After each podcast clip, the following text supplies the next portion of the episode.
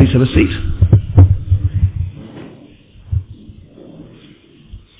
And could you please turn with me to Colossians chapter 1? We're beginning a new series. Colossians chapter 1, which is on page 1183 of the Church Bibles. Page 1183 of the Church Bibles. And on the inside of this handout, which you received as you came in, there is an outline of where we're going. Uh, so those of you who want to take notes can do that. Those of you who want to know how much time we have left can try and guess from that.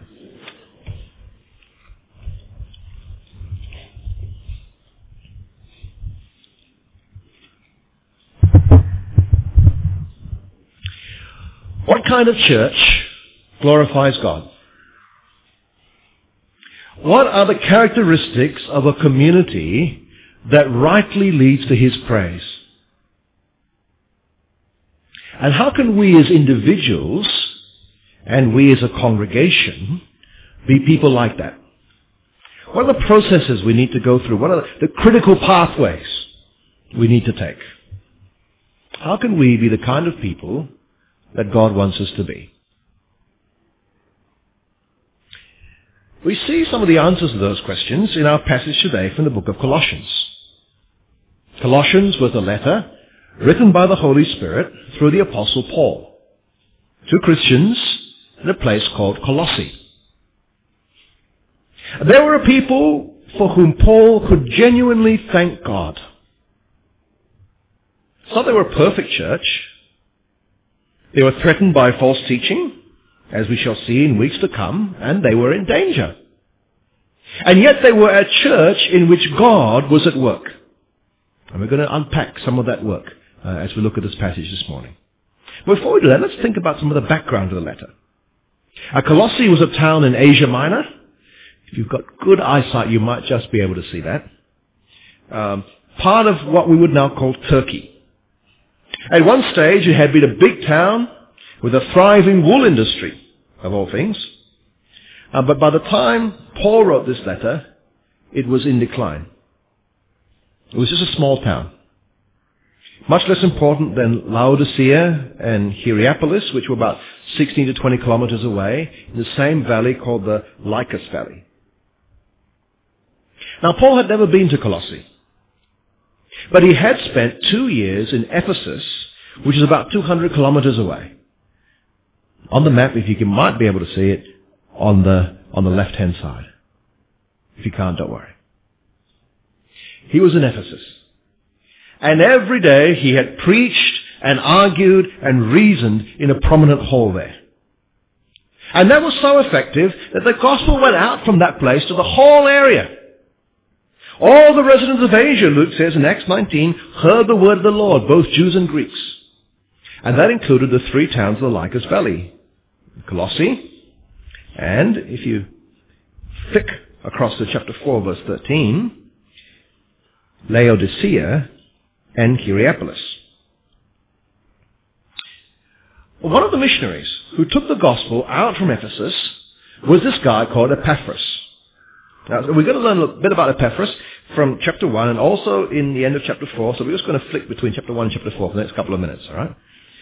And in chapter 1, verse 7, uh, the Colossians heard from Epaphras, who is described by Paul as, verse 7, our beloved fellow servant. The phrase is fellow slave. Someone who, who gave up his rights in order to serve Jesus. And he's referred to in the second half of verse 7 as a, a faithful minister or servant of Christ on your behalf. That is, he served Christ and he served it for the sake of the Colossians. He did it for them. He served Christ faithfully and brought the gospel to them so they could be saved. He worked for their good. Now, if you flick to chapter 4 verse 12, you'll see that Epaphras was actually one of them. He was a Colossian. That explains part of why he was he had served them so well. But he didn't just have a heart for his own hometown. From 413, we see that he had close connections with the churches in Laodicea and Hierapolis as well. And chances are he formed all three. All right, so here what we have is, look what we have is this. Paul has been reasoning and arguing and teaching in the hall in Ephesus. One of the men who is converted in Ephesus is Epaphras, comes from Colossae, and he takes the gospel back to Colossae, plants a church there, and he also goes to the two neighboring towns and does the same thing. Huh? Pretty great chappy, isn't he? But when Paul wrote this letter, Epaphras was not in Colossae. He had left Colossae to take news of them to Paul. And so in verse 8 of chapter 1, we see that uh, he, he, Paul tells the Colossians that Epaphras has made known to us, it's Paul and Timothy, your love in the Spirit. He's told them, he's gone back and said, look, the Spirit is producing the fruit of love in this church. And that is great news indeed, a source of thanksgiving and a stimulus, as we'll see next week, and as we look at verses 9 to 14, a stimulus to prayer. However, Epaphras does not go back with this letter to Colossae. In chapter 4, verse 7, we see someone else does. His name is Tychicus. And instead, he sends, Epaphras sends them greetings in verse 12. Why doesn't Epaphras go back? He's got a heart for the work there. Well, the best explanation starts with the theory that the letter to Philemon was sent to Colossae at the same time as this letter. It's a reasonable theory, because in chapter 4, verse 9, Onesimus is being sent along with Tychicus, who carries the letter, and Onesimus was the one who carried the letter to Philemon. So if this theory is correct, then we can go to Philemon and find out something. And, well, on the screen we'll see in Philemon there is a message. Epaphras, my fellow prisoner in Christ Jesus, sends greetings to you. See, Epaphras is now in prison with Paul. We don't know how it happened. We know it did. And they're side by side. They partners in preaching the gospel, and now they are partners in prison for the gospel. Friends, the gospel of Jesus Christ is about the sacrifice of Jesus Christ. And those who proclaim the gospel must be willing to sacrifice as well. Paul and Epaphras both knew the great joy of planting new churches and seeing them grow. And they also knew the pain of being in chains for the gospel. And friends, if we are to be gospel people, if we are to be faithful servants of Jesus Christ for the sake of others, if we are to be fellow slaves of Christ, then we must remember that it will not always be rosy. The gospel is not about us having a comfortable, stress-free life. There is great joy in serving the Lord Jesus. And there is also great cost. Back now to chapter 1 verse 1, where Paul opens the letter. And he does it in normal way at the time by introducing himself as the author. Paul, an apostle of Christ Jesus, by the will of God, and Timothy, our brother. The word apostle means sent one, someone who is especially chosen and sent by someone else. Right, so if you are the apostle of Kingston, then you'll be someone who Kingston has sent and given, given his authority to. Say, okay, you can sign for me. All right? He had the delegated authority. Right? Who was Paul an apostle of? Paul's an apostle of Jesus Christ by the will of God. The risen Jesus had appeared to him. He had appointed him as the apostle to the Gentiles. Uh, Jesus had appointed 12 apostles to the Jews and one apostle to the Gentiles. And so like the 12 apostles, Paul was delegated with special authority by the Lord Jesus himself. He was one of Jesus' representatives in this world. And so he writes with the authority of the apostle. His authority that derives from Jesus himself. And so as we read his letter, we know that Jesus is standing behind it. He's not just writing in his own name, he's writing as an apostle of Jesus Christ on behalf of Jesus. And then he adds Timothy's name to it too. Timothy was Paul's protege. He was a man he'd been discipling and training and working with for many years. And Paul includes him in this opening greeting, not as an apostle, but as a brother. Now, the letter is really coming from Paul himself. He starts off talking about we, and then after a while he ends up talking about I. Right? We don't know why he includes Timothy here. Maybe because Timothy's taking dictation when he's speaking. Maybe maybe he's including him as like part of the team that you know that's sending it out. Uh, sometimes when I send emails to family and friends, I send it from me and Judy, even though actually I'm the one who wrote it. Maybe it's a bit like that. But the recipients of the letter are described in verse two. To the saints and the faithful, uh, to the saints and faithful brothers in Christ at Colossae Grace to you and peace from God the Father. Now, the word brothers there includes both males and females, not just writing to the men. It's writing to his siblings, right? Brothers and sisters. They've never met, they, they may have never met before, but the Colossians are Paul's brothers and sisters in Christ. That's a great bond that the gospel brings, isn't it? And the other thing they are, are they are saints. The word saints means holy ones. In the Old Testament times, there were things in the temple that were holy.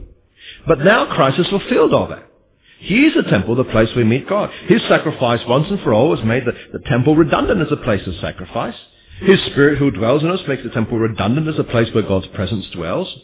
So there are no more holy things, but there are holy people. People who have been set apart especially for God. And brothers and sisters, if we belong to Jesus, then that is us. If we are what verse 2 calls faithful brothers and sisters in Christ, those who have faith in Christ, then we are also the saints. Everyone who has faith in the Lord Jesus is this is is a saint. And so we are holy. We are set apart to belong especially to Him. So, to God, we are the saints. To each other, we are brothers and sisters. And we need to act that way, don't we? If to God we are the saints, if we are wholly set apart for Him, then we are to live as holy people. If you were an Israelite, you would not commit sin in the temple, would you? Well, they did, but that's like that's sacrilege. And if you are a Christian, you should not commit sin in your body. Because that is a temple. That is sacrilege. We are holy. We are saints. We are set apart from God. And our action is meant to reflect our status. It should be who we are in relation to God. And, and later on in the book of Colossians, we'll see this fleshed out in many practical instructions. And we should be who we are in relation to each other. If we are brothers and sisters in Christ, then we need to act to each other in a brotherly and sisterly way. Uh, that means loving each other and forgiving each other and being kind to each other and overlooking each other's wrongs. And again, later on in the book of Colossians, we'll see various ways this means in practice. But there's another very significant thing in this introduction. Because the Holy Spirit, through Paul, describes the Colossians Christians in, in two other ways. They are, in verse 2, in Christ at Colossae. In Christ at Colossae. Spiritually, they are in Christ. Physically, they are at Colossae.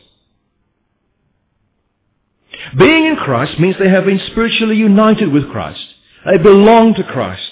God considers them as being part of Christ. Christ is their head. They are in Him. What belongs to Christ belongs to them. The righteousness of Christ is considered theirs. Their sin had been considered as Christ's. And Christ paid for it when He died for them on the cross. And so they had all the blessings, all the privileges of Christ.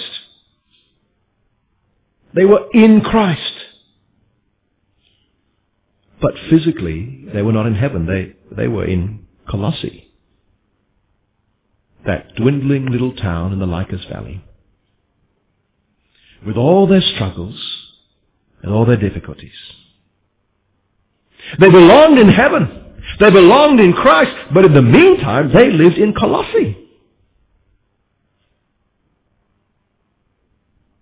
And brothers and sisters, that is true of us as well. If we have faith in Christ, then we are His. We are in Christ. We have every spiritual blessing in Him. We have the forgiveness of sins. We have adoption as God's children, His promised Holy Spirit, an inheritance that awaits us in heaven that will never spoil or fade. But at the same time, we live in KL. We face the temptations of KL. We face money temptations. We face sex and porn temptations. We face the temptations to treat other people in a way that isn't right, to gossip or slander, to use people to be unjust. We are in KL. We face the temptations of KL. And not only that, we face the problems of KL. Job problems, family problems, money problems, relationship problems, all kinds of problems. Some of them are problems of our own making.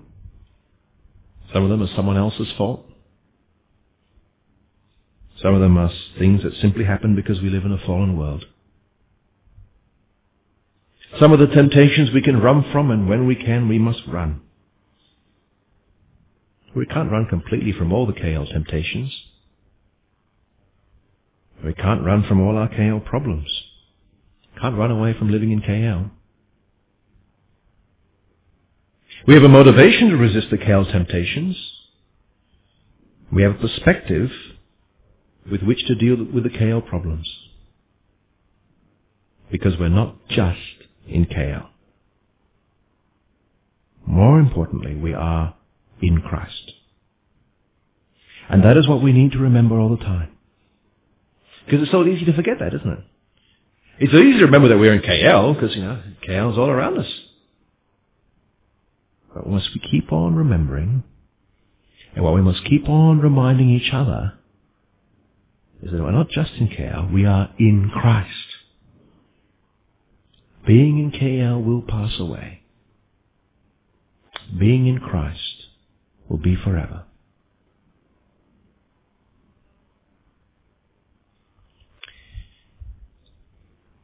How did the Colossians come to be in Christ? How did they come to have the blessing of salvation in Him? Well, we can work this out from Paul's thanksgiving in verses 3 to 8. Paul thanks God for them in verse 3. He says, We always thank God when we pray for you. So ultimately, God is to be praised for their status. But Paul knows that they are saved. He's aware of it. He, he, he realizes it because he has heard, verse 4, of their faith in Christ Jesus, or another way of translating is their faithfulness in Christ Jesus, or to Christ Jesus, and the love that they have for the saints. That is their evidence of being in Christ. And that is always the evidence of true conversion. Faithfulness to Christ and love for his people. And why do they have this faithfulness and love? What keeps them going in that? Verse 5. Because of the hope laid up for them in heaven.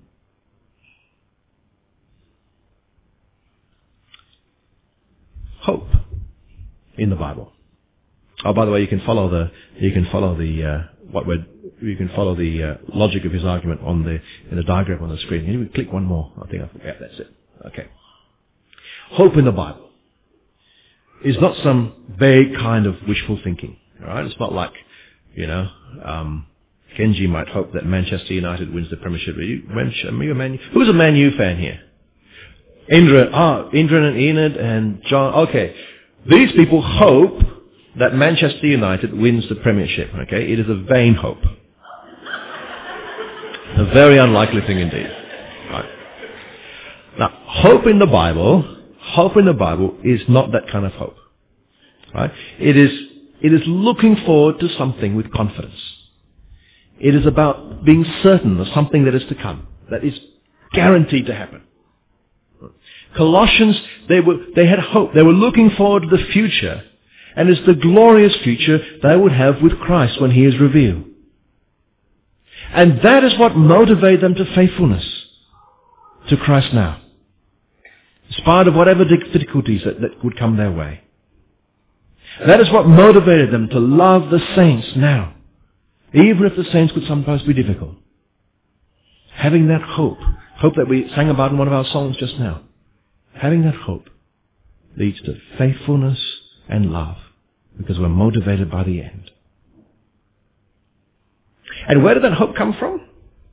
Well, the second half of verse 5. Of this you heard before in the word of truth, the gospel. So it is the gospel which gave them that hope. See, the gospel or the message that was preached to them was a gospel that was about the future, had promises for the future.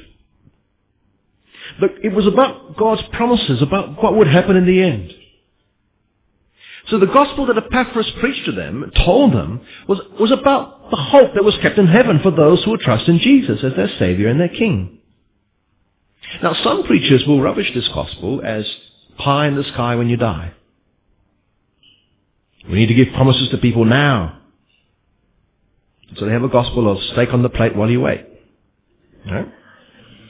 Come to Jesus and all your problems will be solved. Come to Jesus and you will certainly be healed. Come to Jesus and he will sort out your financial problems. Be healthy and wealthy and all will be well. Friends, that is not the gospel that Paul preached. That is not the gospel that Epaphras preached. That is not the gospel that the Colossians believed. That is a false gospel. A gospel tailored to get in the numbers by telling people what they want to hear. It is not the gospel of Jesus Christ.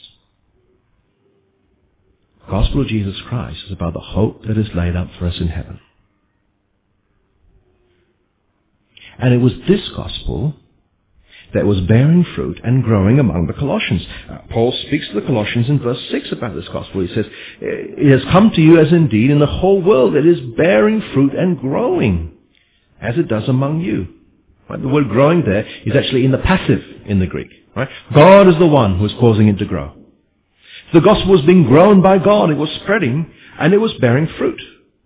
So you don't have to invent a false gospel to get results. The true gospel does grow and bear fruit. People were developing hope, which leads to faithfulness and love, and that is the fruit of the gospel. And that was happening all around the world. The word world there means the inhabited world, or the Roman Empire at the time. And in Colossae that was happening since, the second half of the verse 6, since the day you heard it and understood the grace of God in truth. So when the Colossians heard the gospel and they truly understood the grace of God, they began to grow, it, began to grow and, and bear fruit among them. See, because truly understanding the gospel truly means understanding grace. Because the gospel of Jesus Christ is a gospel of grace. Grace means unmerited favor. It's about God being kind to us in a way that we don't deserve. It's not about us doing, doing, doing. It's about God giving. Because our sin, our rebellion against God is such that all we deserve from God is His judgment, His condemnation. We deserve His punishment. And yet instead, Jesus died for us. He took our sins on our behalf. Paid our debts on the cross by, by taking our place. And he offers forgiveness and glory with him forever as a gift. We can't earn it. We can't deserve it. That is grace. And when the Colossians truly understood God's grace, they began to truly understand how amazingly kind God was to them in Jesus Christ. When they heard, when they believed, when they understood grace, the gospel was bearing fruit among them. It comes from grace. But before they could understand the gospel, then first they had to learn it. And Paul says in verse 7, just as you learned it from Epaphras, our fellow servant. See, the gospel itself is a message. There's a body of teaching that needs to be learned. That's why we run courses like Christianity Explored. Or we train Christians to explain the gospel to other people and get that body of teaching across. And you know, things like two ways to live. There are facts that we need to learn. Jesus is God's promised king. Jesus died for our sins in our place. Jesus rose from the dead as Lord of all. Jesus will come back to judge the world and save his people. There are facts that we need to learn. But just learning the facts is not enough. We need to understand God's grace in all its truth. See? Both those two things. Understanding God's grace in all its truth, that is the work of the Spirit in our hearts. Enabling us to receive that grace for ourselves. That's called conversion. It's more than learning the gospel facts, but it's not less. One is built on the other. It's not just having the facts, first you learn the facts, but then the Holy Spirit enables us to appropriate them for our, appropriate them for ourselves. To know, to appreciate the grace that God has shown us in Jesus. And then remember what happens? The gospel bears fruit and grows. Not just talking about individuals, in the whole community. The gospel grows and bears fruit in the church as people learn it and understand God's grace and its truth. And how does it happen? Because it tells us of the hope that we have in heaven. Points us to the future. It gives us that hope and certainty in the midst of all the uncertainties of life. And knowing the future gives us meaning and purpose now. Knowing the future enables us to keep on pressing on faithfully now through all the hardships of this life. Knowing the future enables us to keep on loving even when people are difficult. And because of the future hope in verse 5, we are faithful to Jesus Christ and love the saints in verse 4. And that is something, verse 3, to thank God for. Because He's the one who is behind this gospel. And He's in control of the process every step of the way. So friends, where are you up to in that process? Have you learned the gospel? Do you know that, that body of truth? If not, then sign up for Christianity Explored course as soon as you can. Alright? Put a blue card in, give us your name, give us your phone number and say, I want to do Christianity Explored. And we'll get in touch with you, get someone to do it with you. If you've learned the gospel, have you understood God's grace in all its truth? Do you realize for yourself that you are a great sinner and that Jesus is a great Savior? Are you relying on Jesus alone for your salvation? Are you thankful for what God has done for you in the past and God will do for you in the future that you cannot possibly earn, that you cannot deserve, and you don't even try? If not, will you pray that God's Spirit will open your heart so that you realize the abundant grace God has given us in the Lord Jesus Christ? And have a heart and life that is shaped by grace.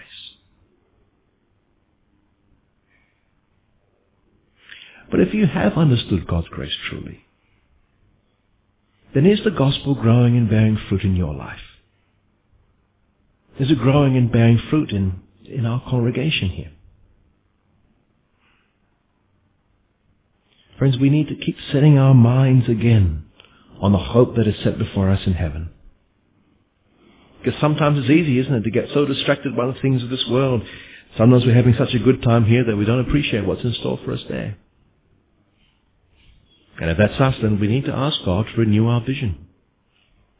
We need to pray that God will enable us to keep our minds, our eyes on the, on the goal ahead. And if God, in His tender love, deems that suffering in this life is what it will take to get our focus onto the next, then let's be prepared to receive it. Humbly. We need to have our vision sharpened on the hope of the future.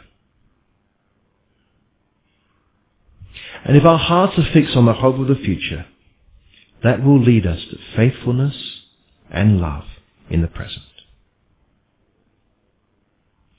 Will we be faithful to Jesus? Trust Him to the very end? Keep following Him no matter what He allows on our path because we know that in the end, He will more than make it up to us.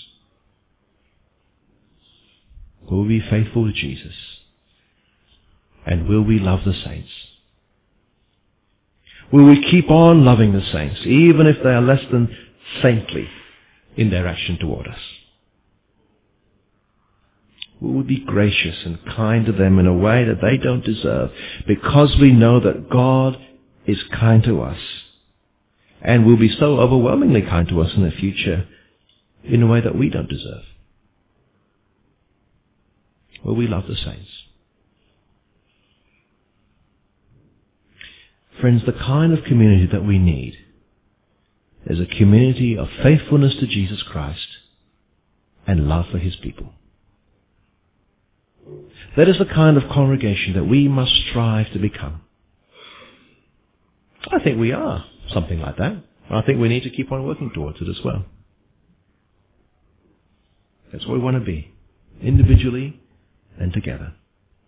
Because that is the kind of church that glorifies God. But you know, friends, that is not something we can legislate for. It's not something we can impose. It's not something we can even program.